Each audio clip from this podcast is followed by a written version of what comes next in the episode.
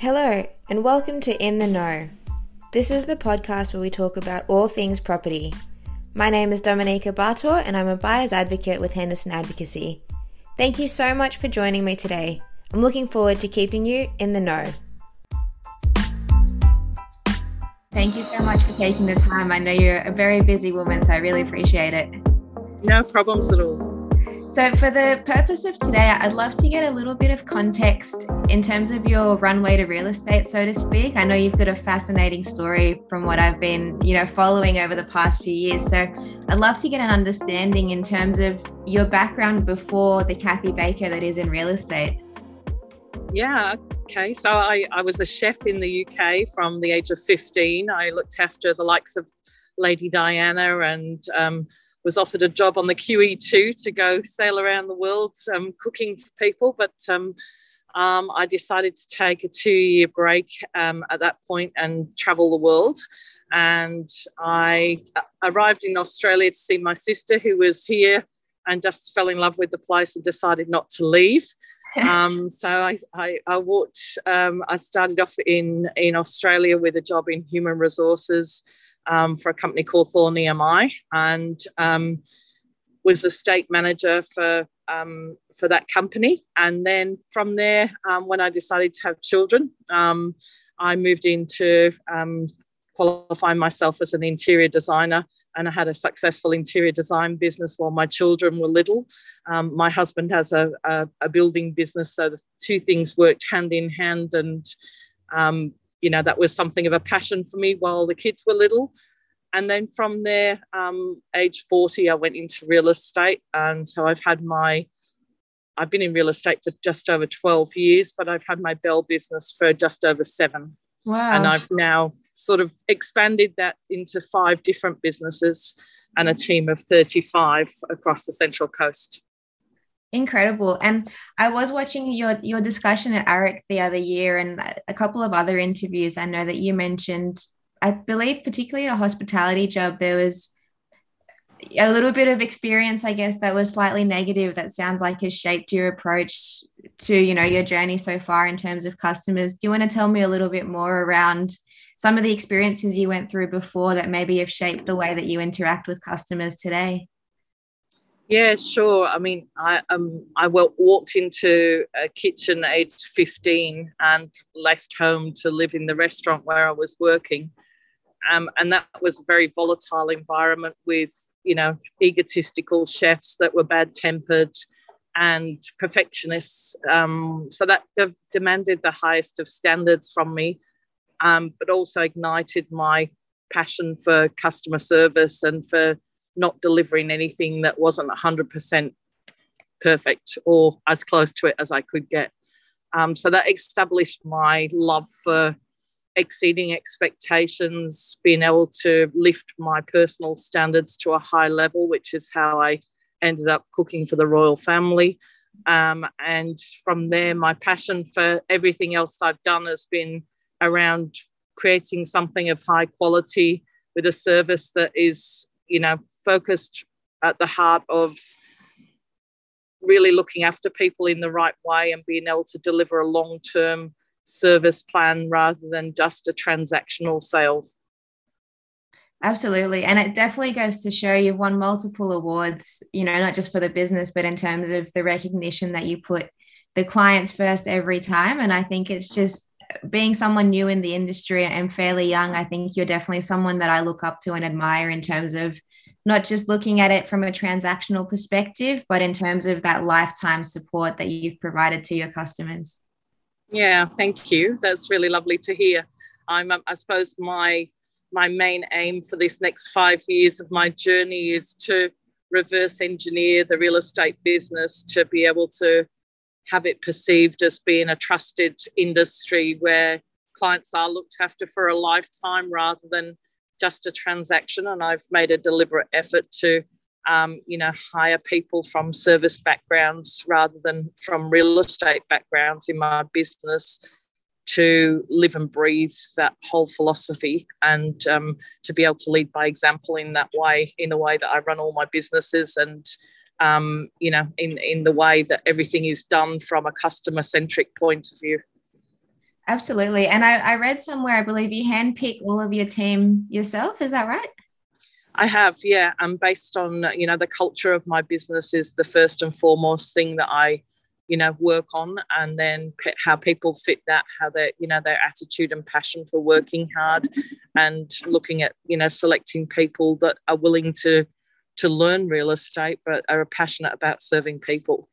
So that they're, they're my key ingredients. And, you know, so I've had people from airlines, airlines, from hospitality backgrounds, from hotels, all sorts of different industries that have, you know, become very successful in my business.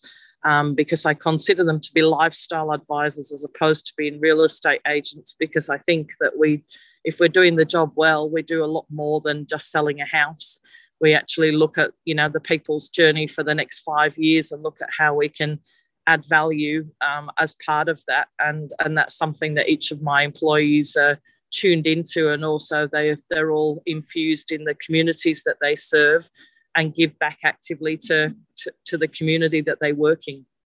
I love that lifestyle advisors i haven't heard that before. No i, I think i just created that one yeah, it's right. You should coin it and, and run with it. So, in terms of the the community aspect, for one, I know you've started multiple charities and multiple things going on in, in the various communities. So, how did that all come about? Was that from the start of the journey something that you set out to do, or did that naturally evolve as you became a household name within the Central Coast community? Look, um, two things that we've managed to achieve in the community that have been amazing is setting up the men's shed um, so both in Killcare and Copacabana, we've been able to fundraise within the community and put together a men's shed committee and then raise enough money to establish a men's shed in both of those areas, which is really important for the mental health of a lot of men. Um, particularly, there's a lot of men that retire at a young age and they don't have a lot of friends around them and a lot of interests and that's been something that you know has attracted a lot of people. Um, and it is also a great way of us being able to use the men's shed to create and design pieces um, for various different other pieces uh, parts of the community uh, the school and um, you know ma- mainly other fundraising initiatives as well. Incredible. And i know you did some work during covid delivering meals to people in need as well which i think is just outstanding.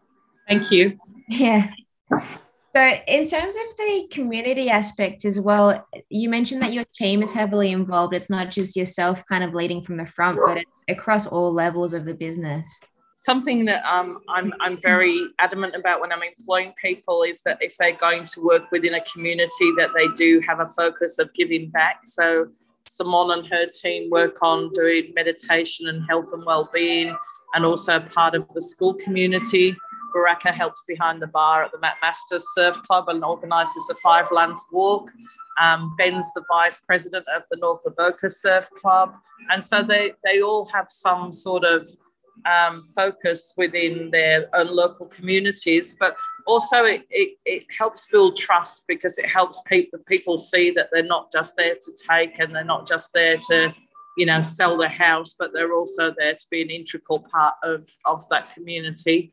And they should be the go to person as far as a trusted advisor for referrals to trades or, um, you know, just general information around everything to do with that community. Absolutely. And I know that there's the entire focus around the Central Coast and surrounds. How did you find your way into that part of, of New South Wales? Has it always been the goal, or did you start elsewhere and then work your way down? Um, I lived in Sydney when we first got married, and my husband had bought a block of land up in Kincumber when he was 19. So it was oh. a, an obvious thing to build our first home there. Right. And you've obviously loved it because you've stayed ever since.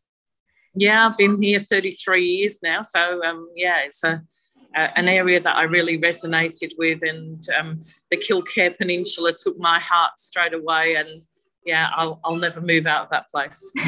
what was it that drew you specifically to the area?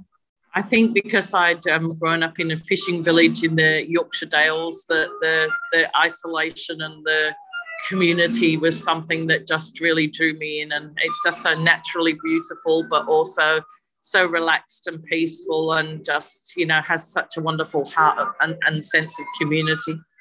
Absolutely. And one of the questions I had for you, I know that community is massive in terms of the Central Coast and various other pockets, obviously, around Sydney, but there's just something different around the coast and the way the community interacts. Have you found since the lockdowns in Sydney and, and obviously the migration patterns kind of moving up and down, has that had an impact on the local community? Um, I think it has. I think we've had to work really hard during COVID. Um, we delivered 753 meals to people that weren't able to get out of their homes, that were in isolation. Um, also, keeping people's mental health um, up was a big factor.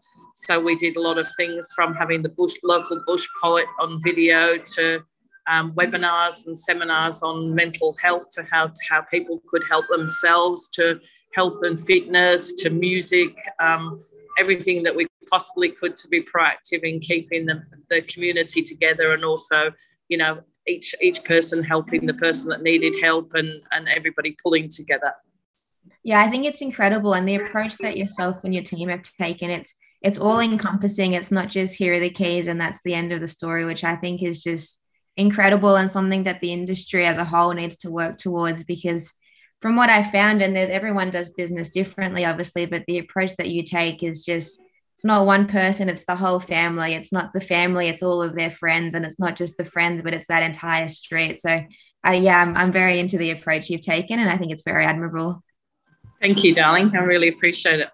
And I'd love to know, obviously, not being a Central Coast local, I know that there's various pockets that are lakeside, beachfront, and obviously with that comes various demographics, whether it's families or you know professionals closer to the city. What would you say in terms of the demographics are for, say, somewhere like Kincumber or, or Killcare? So Kincumber is very much young families, mainly from uh, the northern beaches, the hills districts, uh, the two key areas where that they come from all the beach suburbs, pretty much from Blue Bay through to Pearl Beach, that hug the coast, are very high um, density of holiday homeowners from Sydney. Mm-hmm. Um, so in Killcare, for example, 85% of the people that own properties there are Sydney holiday home buyers. Wow. And, and the same with Matt MacMaster's and Pearl Beach um, and most of those areas. Um, some of the areas like North Avoca has a, a, sort of a bigger mix of people that res- reside there as well as people that have holiday homes there. Um, Killcare, most of the demographic comes from Mosman, Lower North Shore, and eastern suburbs. Um, and that would be the same with, with Pearl Beach too. MacMaster's, it's much more the, the North Shore. Um, and yeah, like I say, through Kincumber, we're seeing a lot of first home buyers that are moving out for the northern beaches and lots of young families that are looking for lifestyle that are, are moving north to the central coast. Um, and that's, you know, common with a lot of the other areas like the acreages uh, coming for, um, you know, the schools and the lifestyle, but being able to still commute back to Sydney. I think with the NorthConnex shortening the travel time and also people having more flexibility around their working from home, it's seen people look to move further north and look to have that dual lifestyle. Yeah, definitely. And the work from home aspect was something else I wanted to ask you about. Have you noticed a shift in what it is that people are searching for in the property in terms of, you know, additional consideration to have kids in one room while they're working or looking for things like acreages to get them on the quad bikes or, or whatnot? Yeah. Have you noticed that change? Um, a home office has become an essential part of every home. And then um, you know, I think that most people are looking for generous spaces for sure. Yeah, uh, I think I think home space has become really important, and having a bigger space, a bigger home where we've seen a lot of people transitioning to the Sydney apartment becoming the weekender, and mm-hmm. the host, house on the coast being the midweek home. Um, and so, especially with a double income, no kids, um, they've all got houses on the coast that they would work at say maybe four days a week and then live in the apartment in Sydney three days a week, which means that, you know, they become a local on the coast as well as in Sydney, but can live the best of both lives, which is, I think, where um, a lot of people are rethinking the way that they live and looking at multiple um, properties across a wider area. Like I'm dealing with a lot of people that have now got a weekender down in the snow, one up on the north coast, one in the central coast, and one in Sydney and they spend their time split between the four because they've got the luxury with their their work to be able to do so It's incredible, isn't it? In terms of the, it's it feels like a reverse shift in terms of the weekender becoming, you know, yeah. the and the place, and then Sydney and the apartment becoming kind of it, it, does, but it's really lovely to see people valuing their lifestyle and time with family again because I think there was a lot of people that just became workaholics and you know they'd come up really burnt out on a on a Friday night and go back on a Saturday not not much better whereas now we can see that they're actually sort of valuing their time and planning their weeks and really scheduling time off um, which is something that's so required in order for you to perform at your best, you really need to have that structure around free time as well as work time. And you need to be really disciplined about that. And, and that's something that I'm seeing more and more of with people coming up to the coast, especially the weekenders, that they really have got that down pat now. Absolutely. And is that something that you implement yourself? You're obviously 200% all the time. So I'd love to know. Hence, hence, hence, why you're talking to me down in Mosman this morning on a Monday morning. Yeah, so um, I, I, do. I, I work hard for 10 weeks and then I take two weeks off at least. Um, I have a farm in Byron Bay um, and I've got a son in London. So the first thing I do at the beginning of a calendar year and the end of financial year is to plan my holidays first before I do anything else. And they're booked by the 5th of January and set in stone so they can't be changed. Um, Love it. Which, which just means, you know, that I get to live the lifestyle, but I also work my clients around those times. So I don't take people on board to sell their house, obviously, while I'm away, but I can certainly introduce one of my team members to help look after them if they want to come to market while I'm away. Um, but that gives me a really clear sense of not burning out and really making sure that I I'll apply enough time to my my family um, and my friends and myself and value myself in that way rather than just you know um, working for the sake of working um, because I feel that when I get quality time off on the and that two weeks after I've worked hard for 10 weeks then I get lots of creative thought process and I'm able to look at a more strategic place for my business and put better plans in place and also, you know, really just, you know, value myself and become the best that I can be um, to my team as a coach and as a mentor to other people within the industry, um, and also as a leader of the five businesses that I run. Absolutely, and I think that's the key, and it's something we approach at Henderson as well. Is we take the weekends or certain breaks throughout the quarter every few weeks to make sure that we're constantly running at 100 200% because to your point firstly mental health i think is is a massive discussion that everyone needs to have despite the industries and making sure you look after yourself first means you can look yeah. after clients the best as well i think that that to me that includes and something i do with my team is i do a vision board and a life plan with everybody within my team and I, we live and breathe by you know um, 10 15s 25s and 100s which are sort of implementing things into your day um, week month and year to ensure that you build in those rewards, that time out, and so that you can make every day a 10 out of 10 day. Absolutely. You'll see my Zoom background as well. It's like my my vision board reminder because it's what I'm working towards too. So it's constantly in the subconscious at the back to help you work yeah. hard for it. And it's it's amazing as soon as you've got that clear vision in front of yourself for the next decade. I've always lived by 10 year vision boards. So all of my journey has revolved around me having the clarity of knowing what the next 10 years looks like for me. And then, in a way, almost takes you there because the only thing that you focus on is attracting those things that are in line with that journey. And you set the direction for yourself and you just follow the path. But in order to do that, you need to sort of be, you know, aware about what your purpose is, what you're trying to achieve, and then, you know, taking the actions of what does that involve to get there and that's you know a really um, strong discipline of mine is to just stay stay true to that that vision and to to make it happen. Stay focused. What does the next 10 years look like for yourself?